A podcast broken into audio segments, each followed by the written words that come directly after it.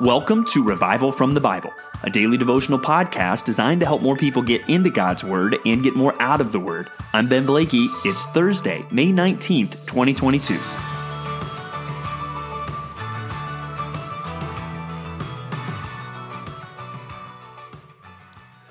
Well, if you saw the title for this podcast today, you might be disappointed to not hear the sounds of the road and the sound of a car that is driving or the voice of Pastor Charlie joining me on a road trip.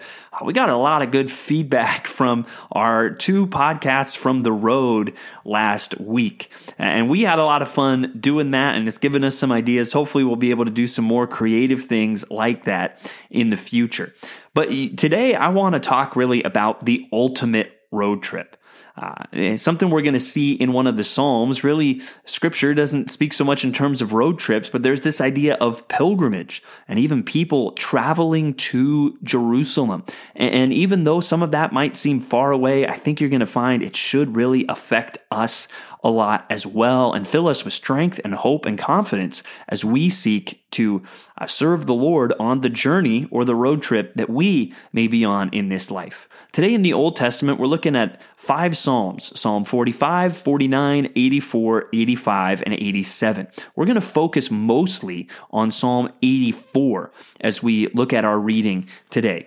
And in Psalm 84, you see this language of a pilgrimage. You, see people on a road trip. Now, they weren't in a car, they were not going 83 miles per hour, right? They didn't have that, but they were on a journey. And so think of a setting of, of people traveling to worship God in Jerusalem as we read this psalm together. You'll find some familiar words in this psalm, but listen as I read Psalm 84 for us. It says, How lovely is your dwelling place, O Lord of hosts! My soul longs, yes, faints for the courts of the Lord. My heart and flesh sing for joy to the living God. Even the sparrow finds a home, and the swallow a nest for herself, where she may lay her young. At your altars, O Lord of hosts, my King and my God. Blessed are those who dwell in your house, ever singing your praise. Blessed are those whose strength is in you, in whose heart are the highways to Zion. As they go through the valley of Baca, they make it a place of springs, and the early rain also covers it with pools. They go from strength to strength. Each one appears before God in Zion. O Lord, God of hosts, hear my prayer. Give ear, O God of Jacob. Behold our shield, O God. Look on the face of your anointed. For a day in your courts is better than a thousand elsewhere. I would rather be a doorkeeper in the house of my God than dwell in the tents of wickedness. For the Lord God is a sun and shield. The Lord bestows favor and honor. No good thing does he withhold from those who walk uprightly. O Lord of hosts, blessed is the one who trusts in you. So, I mean, if you are uh, been in the church for the last 20 years, one thing you uh, read this psalm and you start thinking, better is one day in your courts, right? Your mind goes there. You see that familiar imagery that you sung about with the early 2000s uh, Christian worship chorus, right? And that's what comes to your mind. But what I want you to also think of is that image of a road trip, a journey. They're traveling to Jerusalem. It starts in verse 1 by saying, love lovely is your dwelling place. My soul longs, faints for the courts of the Lord, right? This person is far away from the temple and they're longing to be at the temple. And, and then you see in verse 5, I love this phrase Blessed are those whose strength is in you, in whose heart are the highways to Zion, right? Uh, the, the, blessed are the people who in their hearts are the roads to Jerusalem, right? The, the people, it's not so much just where they are physically, it's where their heart is, that their heart longs to be before God. And then it describes the people who have that mindset, the people who have that heart, they, verse 7 says, they go from strength to strength. The pilgrimage is not hard because it doesn't matter where they're traveling through, they know their destination, and that is where their heart is set on.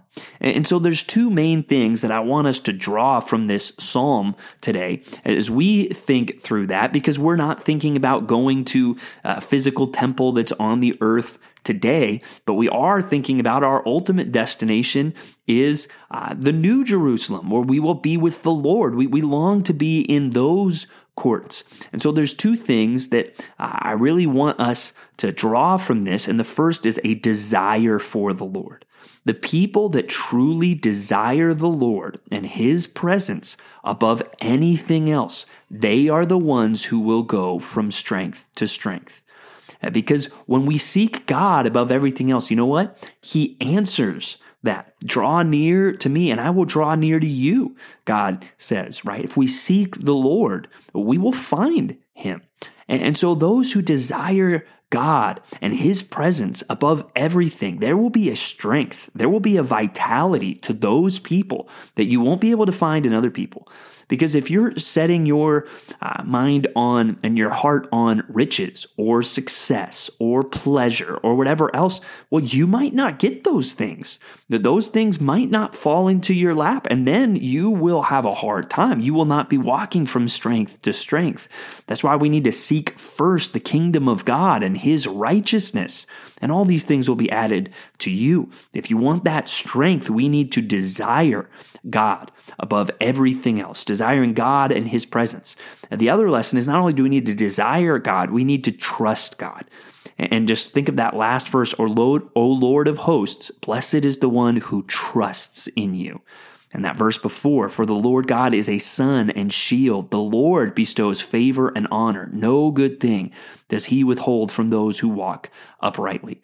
Those who really desire God, those that really trust in him, they will find that God is a sun and a shield, and they can trust in him. They can follow him, and he will sustain and uphold them. So Psalm 84 really encouraged my own heart today. I really hope that it encourages yours and that because you are someone who your heart is on a road trip to Zion, your heart is on a journey uh, towards God and his presence. And because of that, you will go from strength to strength.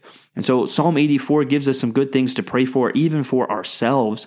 Psalm 85, more briefly, I think might give us some good things to pray for for our nation.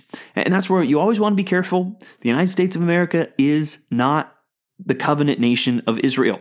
Um, let's just always be clear about that. But that doesn't mean we shouldn't pray for our nation. And I think in our heritage, there, there are some things to be thankful for. There are some times and some ways that the church in the United States of America has been strong. Does that mean it's ever been a completely Christian nation, Christian nation where there is no work of evangelism to be done? Of course not. But there are times that we've seen strength in the church in our nation, and even we've seen revival in the church of our nation. And so for us to, to pray things like verse 4 Restore us again, O God of our salvation, and put away your indignation toward us.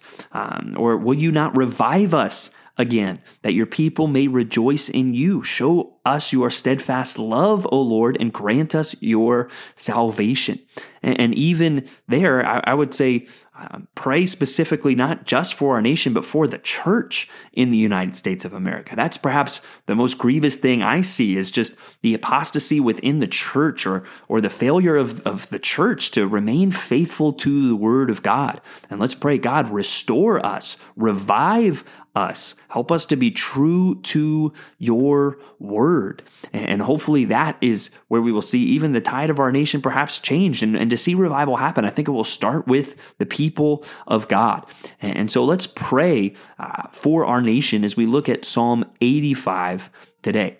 As we go to the New Testament today, where we get all the way to the Mount of Crucifixion. And we look today at Matthew 27, 27 through 34, Mark 15, 16 through 23, Luke 23, 26 through 33 and Mark or John 19 17. And especially in those first few gospels, uh, some one thing that stands out is just the mockery that Jesus endures.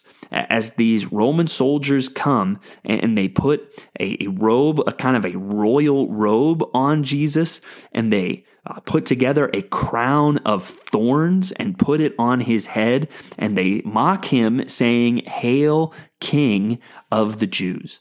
And that's where I want us to note the, the tragic irony in everything that is going on here, because they are mocking him as a fake king of the Jews. But we know he really is the king of the Jews.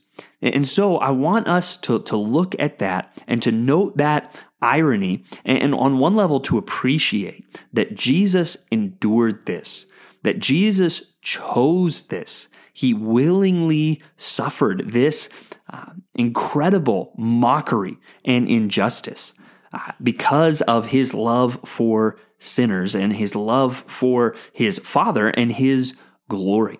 So we should all appreciate that. We should praise Jesus. We should praise the Father for uh, the glory that God alone has. And we should also thank Jesus for our salvation that came at his expense. But also we should worship. And as, we as we read these words, we should realize he is the king of the Jews and he is coming back and he will not bear uh, some fake crown of thorns. No, he will return and he will reign forevermore. And so we can find appreciation from these accounts. We can also, through the irony here, acknowledge the truth about Jesus and look forward to the future. That is our destination, living in a new heaven and a new earth with the risen Christ on the throne. Uh, this is what we wait for. This is where we're going. So uh, let's make sure that's in our heart. That's the road trip that's in our heart.